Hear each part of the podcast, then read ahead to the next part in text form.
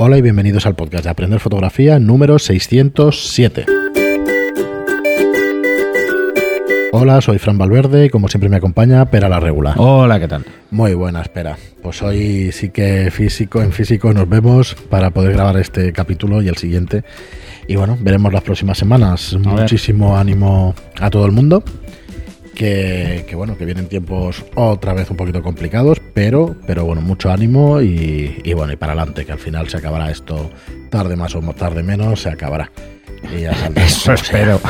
Siempre sí. Eso espero, porque yo soy un animal social y estoy un poco retraído. ¿no? Sí, sí, aunque sea tímido, ¿eh?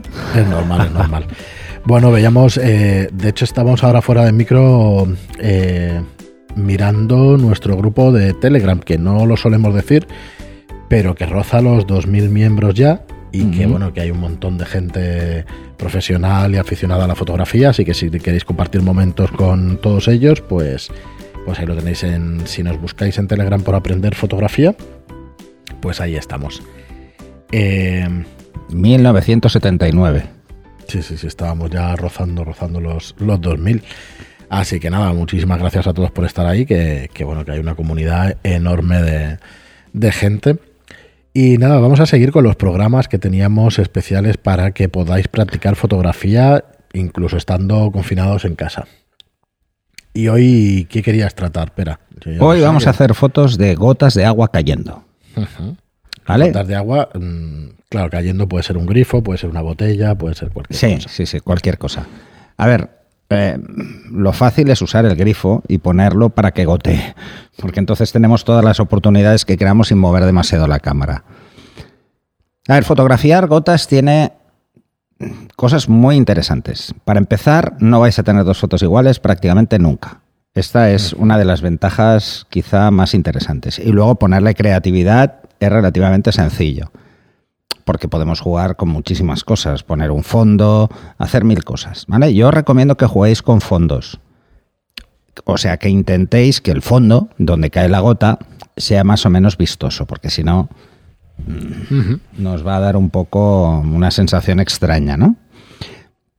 Así que lo que vamos a buscar es ver cómo cuando tiramos una gota sobre otro recipiente que tiene agua, tiene que tener agua, ¿eh? Si no tiene agua el otro recipiente, la gota simplemente se aplastará. Que, bueno, si queréis efecto aplastado, pues, pues también vale. Pero lo bonito es que haya agua para que tengáis esa salpicadura que hay hacia arriba, que la habéis visto seguro en mil fotos si no la habéis hecho alguna vez.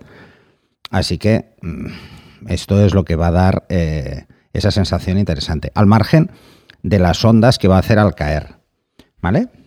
A ver, lo que es realmente interesante es que vamos a practicar varias técnicas al mismo tiempo y no es fácil. Os aviso que no es una foto fácil de hacer. Por varios, mm, por varios motivos. Primero porque eh, no todos tenemos en casa una barrera láser para hacer que salte la cámara justo cuando la gota pasa por ahí. Eh, así que hay que hacerlo a ojo. Eso tiene, tiene su mérito. ¿Vale? Así que lo que sí que va a ser importante es tener un trípode.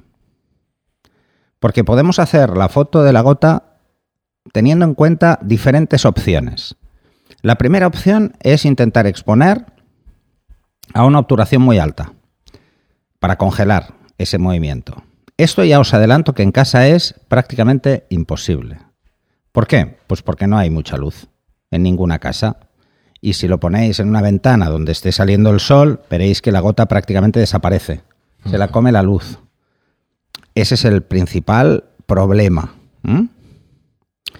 Eh, pero bueno, vamos a hacer entonces, eh, ¿cómo deberíamos hacerlo? A ver, quien dice agua dice cualquier cosa, ¿eh? Cualquier salpicadura puede ser muy, muy chula. Por ejemplo, eh, coger un plato con leche y dejar caer, pues, un objeto pequeñito, ¿eh? si no queréis salpicar toda la cocina, algo que sea pequeñito y desde poca altura. ¿eh? eh yo qué sé, por ejemplo, un arándano. No, para que sea una fruta y, pues roja y el contraste con el blanco, hay que buscar el contraste, ¿vale? Eh, un arándano, un ¿cómo se llama el otro? Es que lo sé en catalán. El frambuesa. Eh, la que es negra. El arándano es más oscuro y la que es roja, roja, roja, que es en una bolita. No me acuerdo. no- Bueno, no sé eso, eh, es igual. ¿Vale? Eh, No soy bueno. muy de fruta yo. sí, yo, yo soy, me estoy volviendo frutívoro, ah, ¿es verdad? Bueno, no es que solo coma fruta, ¿eh? Frutívoro por el hecho de que antes no lo era. Esto no, no creo que no lo he explicado nunca, ¿no? Mi familia eh, tenía eh, antiguamente, cuando yo era joven, bueno, hasta hace relativamente poco, muchos frutales en árboles frutales en, en Lérida. Y entonces, claro, Sí, pues, me acostumbré a comer esa fruta. Entonces, cuando llegaba a Barcelona, la fruta de aquí no me gustaba nada, pero nada de nada. No tenía sabor a nada comparado con la fruta cogida del árbol. Además, tenía un- una parcela donde estaban los, los árboles sin sulfatar, sin ponerle nada. O sea, eh, si se lo comían los pájaros, daba igual. Si se lo comían los gusanos, daba igual. ¿Vale? Y entonces, claro, me acostumbré al sabor de la fruta madura en el árbol. Y es una muy buena experiencia, pero muy mala eh, luego, ¿no? Porque esto de dos piezas de fruta al día eh, no valen dos granos Bueno, de uva. estuve pensando últimamente, no tiene nada que ver con esto de la fruta, sino apuntar en una hoja de papel las veces que escuchas eh, que, que la gente aconseja tienes que comer 100 gramos de no sé qué, 200 de tal, Mm. y, y va a apuntarlo en un papel para que dentro de 5 o 6 años nos diéramos cuenta de que había que comer 5 o 6 kilos diarios de cosas. Sí, y entonces, sí. claro, Sí. hostia, complicado. Es- ese es el problema. Pero bueno. Bueno, volvemos, a, volvemos a la idea de las gotas de agua o, o de lo que, o de leche o de lo que queráis. A ver, en función de la densidad del líquido, la gota va a ser más alta o menos alta, va a ser más expansiva o menos expansiva, ¿vale? Por ejemplo, si hacéis agua, subirá mucho porque no es densa. Si cogéis aceite, no subirá tanto, pero se expandirá más. Eh, si cogéis leche, que es más densa que el agua, pero menos que el aceite, pues tendréis un término medio. O sea, podéis jugar con lo que os dé la gana. ¿Mm? ¿Cómo hacerlo? Una forma muy sencilla de hacerlo es utilizar un flash de zapata. ¿Vale? Eh, y a ver, hay que tener en cuenta una cosa. El flash de zapata es una fuente de luz muy pequeña que proyecta una luz dura contra una persona, porque la persona es mucho más grande que el flash. ¿eh? O sea, la dureza de la luz va en relación al motivo. Cuanto más lejos está un flash, más dura es porque cada vez es más pequeño. Cuanto más cerca está, más blanda es porque cada vez está más cerca y es proporcionalmente más grande. Así que si acercáis mucho la cabeza del flash, la luz será muy blanda. ¿Eso tiene una ventaja? Sí y no. Como ventaja tiene que perderéis contraste, entonces en el agua mm, pues podéis hacer que desaparezca casi, ¿no? O sea, que no tenga nada de contraste. Utilizar, por ejemplo, un flash directamente, en- o sea, en línea contra la gota, no es muy recomendable precisamente porque no vais a tener contraste. Así que vamos a jugar con el flash lateral o a 45 grados. ¿Hace falta que esté en un trípode? No. No hace falta.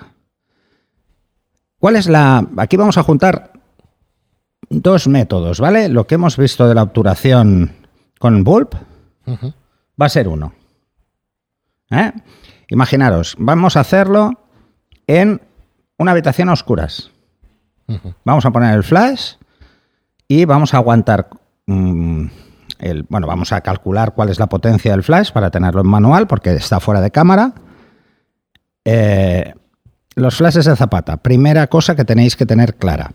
A menor potencia, mayor obturación. Quiere decir que si disparamos a un 128 avo de nuestro flash de zapata, la obturación del flash va a estar alrededor de aproximadamente un 8000. Por lo tanto, es una obturación muy rápida. O sea, el destello dura muy poco.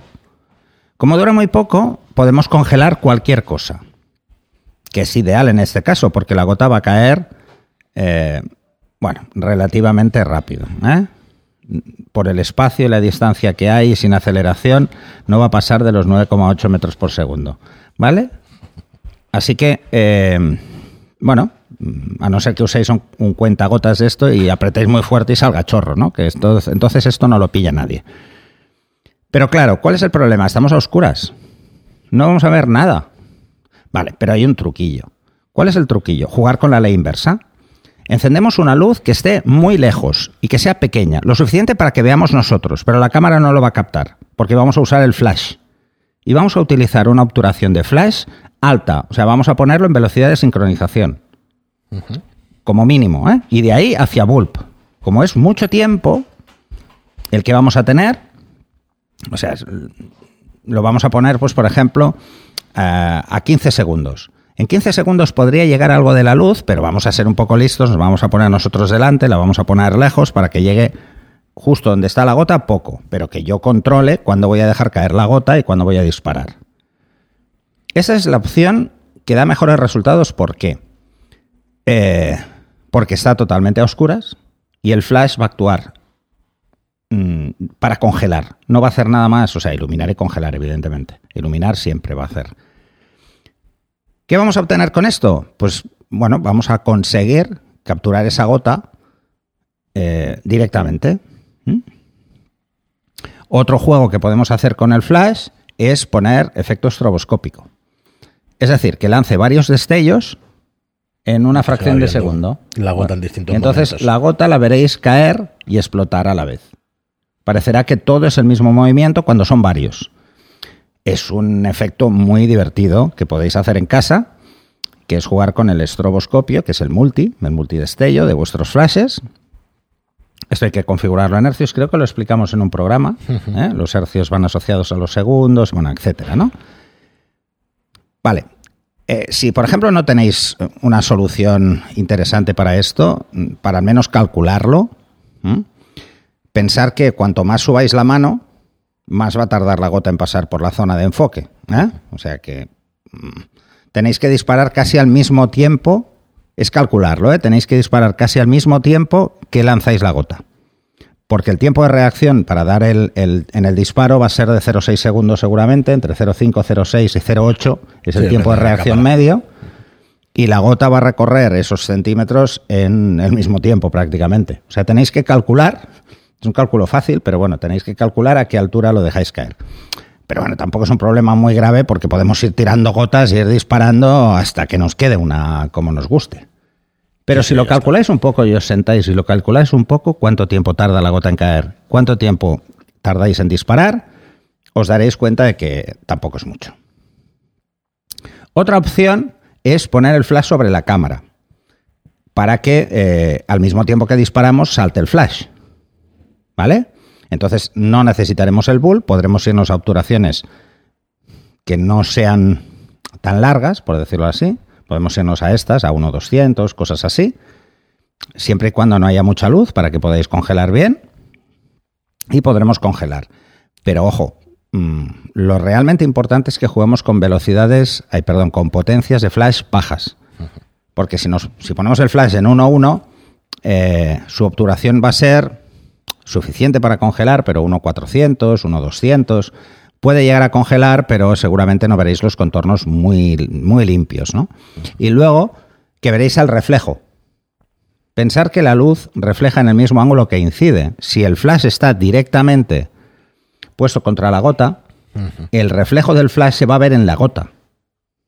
Porque está en el mismo ángulo. Por eso os decía que ponerlo a 45 es mejor, porque si calculáis dónde va a reflejar, está fuera del encuadre de la cámara, no se va a ver el reflejo, solo se va a ver un lado ligeramente iluminado y el otro más oscuro, que eso queda muy chulo. Entonces, importante, si queremos mucho contraste, el flash lo alejaremos. Si queremos menos contraste, por ejemplo, eh, con la leche, eh, no es lo mismo hacerlo con la leche que con el agua. Con el agua necesitamos tener contraste, porque si no, no la veremos. Con la leche no hace falta tanto porque es opaca y entonces podemos acercarlo un poco más y que quede más limpia. Siempre y cuando, ojo, por eso os decía que el fondo es importante. A ver, ¿qué sería lo ideal para hacer esta foto atractiva de verdad? Lo ideal sería pues que eh, la parte donde va a caer la gota y la pared, por decirlo de alguna forma, o la parte de detrás, tengan un degradado de tono que sea más o menos, que le dé color a la gota y que tenga contraste. Que os podéis montar un pequeño bodegón en una mesa y podéis poner un fondo de cartulina con un degradado. Exacto. Por ejemplo, si es, una, si, es, si es leche, pues si el fondo es negro es perfecto. Si es agua, pues hombre, el fondo blanco en el agua, pues ya no es lo mismo, mejor que sea negro. Pero ojo, porque si no lo ponéis muy lateral, no tendréis. No se verá. No se verá. Eh, o no se verá tan bien. Y ojo, si acercáis mucho el flash, iluminaréis la cartulina negra que está detrás. Así que no se verá negra, se verá gris. Bueno, vais pillándolo, ¿no? Es jugar con la ley inversa y jugar con el contraste. Y ir practicando. Muy bien, mira, pues yo creo que no, un, inter- un ejercicio más que interesante para hacer en nuestra Oye, y casa. queremos ver fotos, ¿eh? subirlas al Es lo que canal os iba a Telegram. decir ahora mismo, que las subáis al canal de Telegram, que las que de estos ejercicios que estamos diciendo estos últimos días, las subáis y que las podamos ver por allí, porque la verdad es que pueden quedar muy chulas. Muy bien, pues hasta aquí el programa de hoy. Muchísimas gracias a todos por escucharnos, gracias por vuestras reseñas de 5 estrellas en iTunes y por vuestros me gusta y comentarios en iBox. Gracias y hasta el próximo programa. Hasta el siguiente.